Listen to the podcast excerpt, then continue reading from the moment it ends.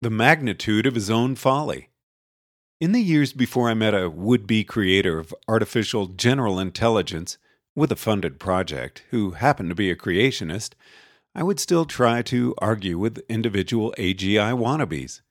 In those days, I sort of succeeded in convincing one such fellow that, yes, you had to take friendly AI into account, and no, you couldn't just find the right fitness metric for an evolutionary algorithm. Previously, he had been very impressed with evolutionary algorithms. And the one said, Oh, whoa! Oh, alas! What a fool I've been! Through my carelessness, I almost destroyed the world. What a villain I once was. Now, there is a trap I knew better than to fall into. At the point where, in late 2002, I looked back to Eliezer 1997's AI proposals and realized what they really would have done, insofar as they were coherent enough for me to talk about what they really would have done. When I finally saw the magnitude of my own folly, everything fell into place at once. The dam against realization cracked, and the unspoken doubts that had been accumulating behind it crashed through altogether. There wasn't a prolonged period, or even a single moment that I remember, of wondering how I could have been so stupid. I already knew how. And I also knew, all at once, in the same moment of realization, that to say, I almost destroyed the world, would have been too prideful. It would have been too confirming of ego, too confirming of my own importance in the scheme of things, at a time when I understood in the same moment of realization my ego ought to be taking a major punch to the stomach. I'd been so much less than I needed to be, I had to take that punch in the stomach, not avert it. And by the same token, I didn't fall into the conjugate trap of saying, oh, well, it's not as if I had code and was about to run it. I didn't really come close to destroying the world. For that, too, would have minimized the force of the punch. It wasn't really loaded.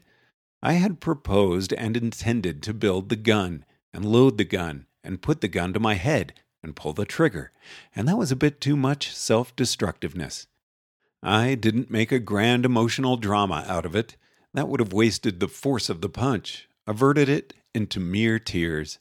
I knew in the same moment what I had been carefully not doing for the last six years. I hadn't been updating, and I knew I had to finally update to actually change what I planned to do, to change what I was doing now, to do something different instead. I knew I had to stop, halt, melt, and catch fire. Say, I'm not ready. Say, I don't know how to do this yet. These are terribly difficult words to say in the field of AGI. Both the lay audience and your fellow AGI researchers are interested in code, projects with programmers in play. Failing that, they may give you some credit for saying, I'm ready to write code, just give me the funding. Say, I'm not ready to write code, and your status drops like a depleted uranium balloon. What distinguishes you, then, from six billion other people who don't know how to create artificial general intelligence? If you don't have neat code that does something or other than be humanly intelligent, obviously, but at least it's code, or at minimum your own startup that's going to write code as soon as it gets funding, then who are you and what are you doing at our conference? Maybe later I'll write on where this attitude comes from the excluded middle between I know how to build AGI and I'm working on narrow AI because I don't know how to build AGI. The non existence of a concept for I am trying to get from an incomplete map of FAI to a complete map of FAI. But this attitude does exist, and so the loss of status associated with saying, I'm not ready to write code, is very great.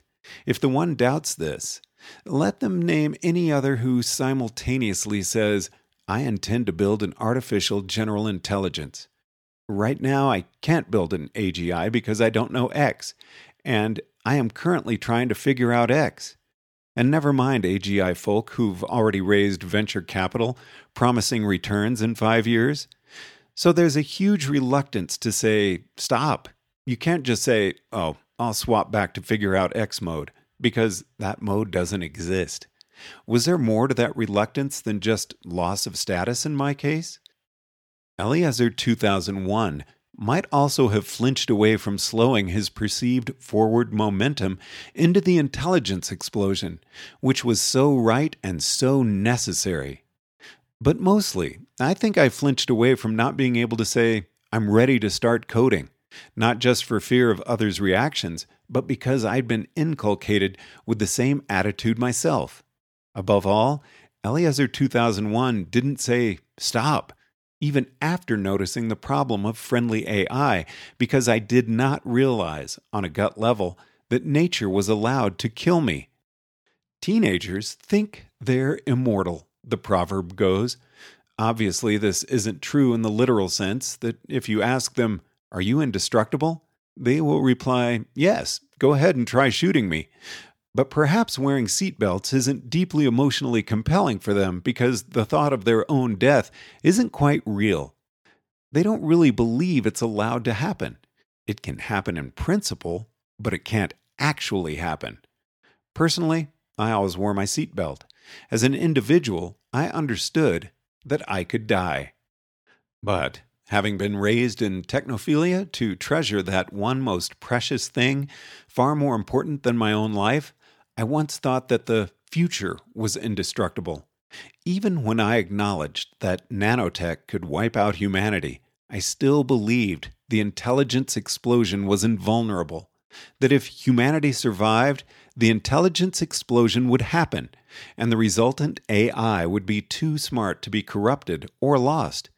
Even after that, when I acknowledged friendly AI as a consideration, I didn't emotionally believe in the possibility of failure, any more than that teenager who doesn't wear their seatbelt really believes that an automobile accident is really allowed to kill or cripple them.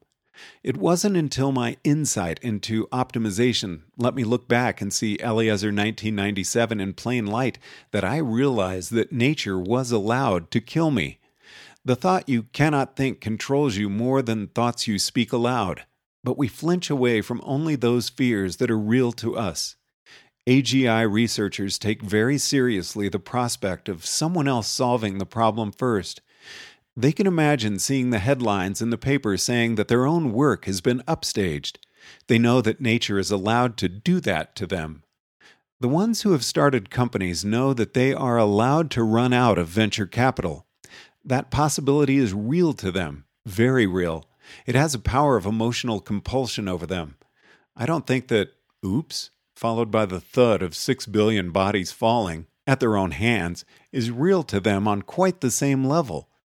It is unsafe to say what other people are thinking, but it seems rather likely that when the one reacts to the prospect of friendly AI by saying, if you delay development to work on safety, other projects that don't care at all about friendly AI will beat you to the punch. The prospect of they themselves making a mistake followed by six billion thuds is not really real to them, but the possibility of others beating them to the punch is deeply scary. I, too, used to say things like that before I understood that nature was allowed to kill me. In that moment of realization, my childhood technophilia finally broke.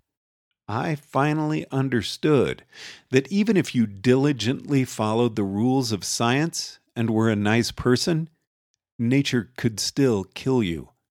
I finally understood that even if you were the best project out of all available candidates, nature could still kill you.